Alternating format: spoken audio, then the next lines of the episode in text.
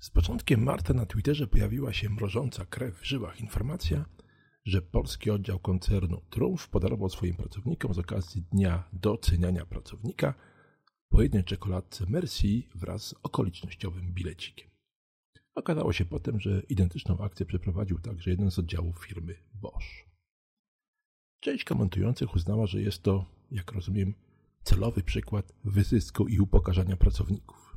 Inni że korporacja to nie spółdzielnia, aby przeprowadzać rozdawnictwo, zyski mają iść do właścicieli, a pracownik otrzymuje w końcu wynagrodzenie. Jeszcze inni zaś uznali, że lepszy taki gest docenienia niż żaden. Przedstawiciel jednego z pracodawców oznajmił, tu cytuję za Business Insiderem, że drobny upominek nie miał nic wspólnego z wynagrodzeniem i premią za przepracowany miesiąc. Czekolada była jedynie symbolicznym gestem. Intencją organizatorów było zachęcenie pracowników do wzajemnego doceniania się w pracy. Każdy mógł w tym wykorzystać symboliczną czekoladkę. Pomińmy milczeniem komedię płynącą z tego oświadczenia, zwłaszcza to wzajemne docenianie się pracowników z wykorzystaniem czekoladki.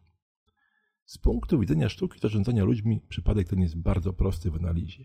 Nie ma tu żadnego podtekstu politycznego, jedynie typowa, korporacyjna mało refleksyjna inicjatywa służąca w mniemaniu jej autorów do właściwego realizowania zadań wynikających z employee branding. Innymi słowy, miało być fantastycznie, ale ktoś się nie wiadomo o co przyczepił. Jakie popełniono tu błędy i jak powinno to być właściwie przeprowadzone? O tym w krótkim materiale.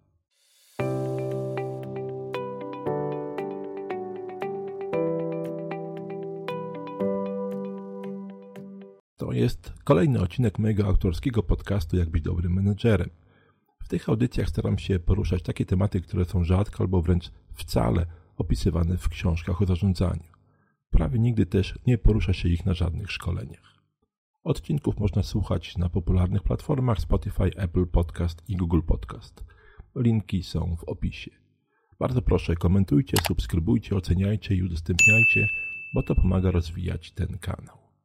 A jeżeli ktoś chciałby mieć w ręku jakiś szerszy materiał pomocniczy, to zapraszam do nabycia mojej pierwszej książki Jak być dobrym menedżerem. Wersja papierowa z dedykacją albo e-book są dostępne na mojej stronie hotelhotelmikecharlie.pl. Tam również można pobrać bezpłatny fragment i samemu ocenić, na ile treść książki jest interesująca. Wróćmy do naszej czekoladki i zacznijmy od samej okazji, czyli dnia doceniania pracownika. Wprawdzie sam spędziłem kilkadziesiąt lat w korporacjach, ale o takim dniu dowiedziałem się po raz pierwszy. Osobiście stawiam takie święto w jednym rzędzie z osławionymi już przykładami innych wiekopomnych benefitów pracowniczych, jak owocowe czwartki czy casualowe piątki, kiedy to do pracy należy obowiązkowo przychodzić w dresie, klapkach czy shortach. Te ostatnie przykłady jednak dotyczą raczej korporacji biurowych, gdzie ludzie mieszkający w dużych miastach przyzwyczajeni są już do różnych korporacyjnych dziwactw. Natomiast w środowisku produkcyjnym pracownicy pochodzący z często mniejszych ośrodków są na ogół do bólu pragmatyczni i oceniają wszystkie benefity bardzo realistycznie. Wejdźmy zatem w buty takiego operatora na linii produkcyjnej, który właśnie otrzymał taką doceniającą czekoladkę. Co z nią zrobi? Otóż o ile nie jest cukrzykiem, to pewnie ją rozpakuje i zje, wyrzucając opakowanie z tak wartościowym sloganem uznaniowym. Słodycz w jego ustach potrwa może jakąś minutę i to będzie w zasadzie jedyna pozytywna wartość tej akcji. A tak swoją drogą, ciekawy też jestem samej formy przekazania tych upominków. Czy całą zmianę spędzono do sali konferencyjnej i z należną randze uroczystości pompą wręczono nagrody? Czy może brygadzista po prostu oprzedł swoich ludzi z kartonikiem czekoladek? A może każdy pracownik musiał osobiście pofatykować się do działu kadr, odebrać upominek i podpisać się na specjalnej liście? Jak widać, pole do budowania pozytywnego wizerunku pracodawcy jest tutaj szerokie. A tak poważnie, to co pomyślał nasz statystyczny operator po tym, jak minęła mu już ta minuta słodyczy? Otóż zapewne, kurwa, mogli raczej dać dwie stówy jakiejś ekstra premii.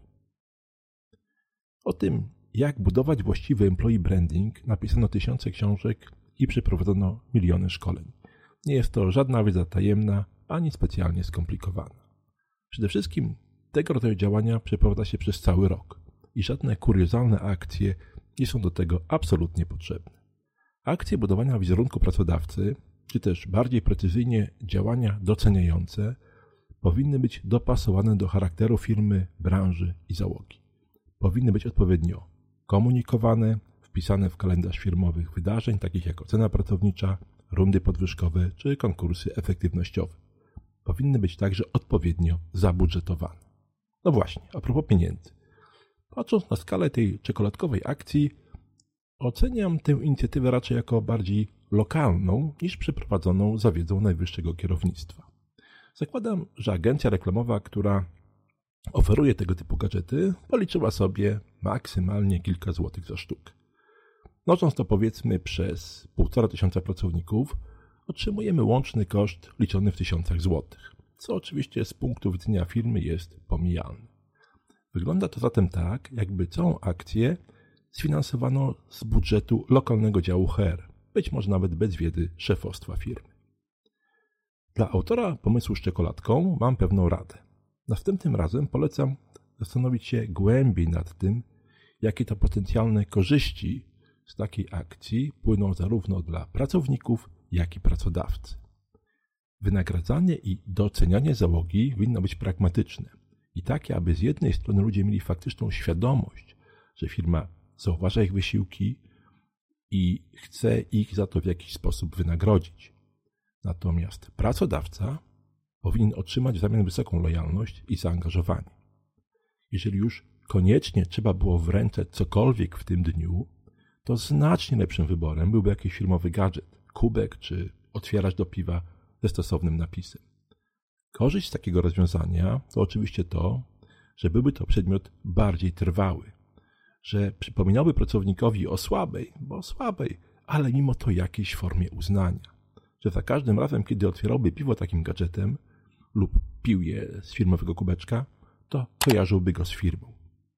Jedyną korzyścią, jaką ja widzę w czekoladkowym evencie, to możliwość odhaczenia stosownego działania w Excelu akcji działów HR czy marketingu. Kończąc, jestem bardzo ciekawy, jaką to formę docenienia szefa HR-u wybrał dyrektor zakładu, kiedy się o tej akcji dowiedział. Zapraszam do komentowania, jestem ciekaw Waszych opinii, spostrzeżeń i ocen. Znacznie więcej aspektów, jak zarządzać pracownikami i problemami z nimi związanymi, jest opisanych w części poświęconej relacjom z podwładnymi w mojej książce Jak być dobrym menadżerem. Polecam kupno wersji papierowej lub e-booka. Zapraszam oczywiście na następne odcinki.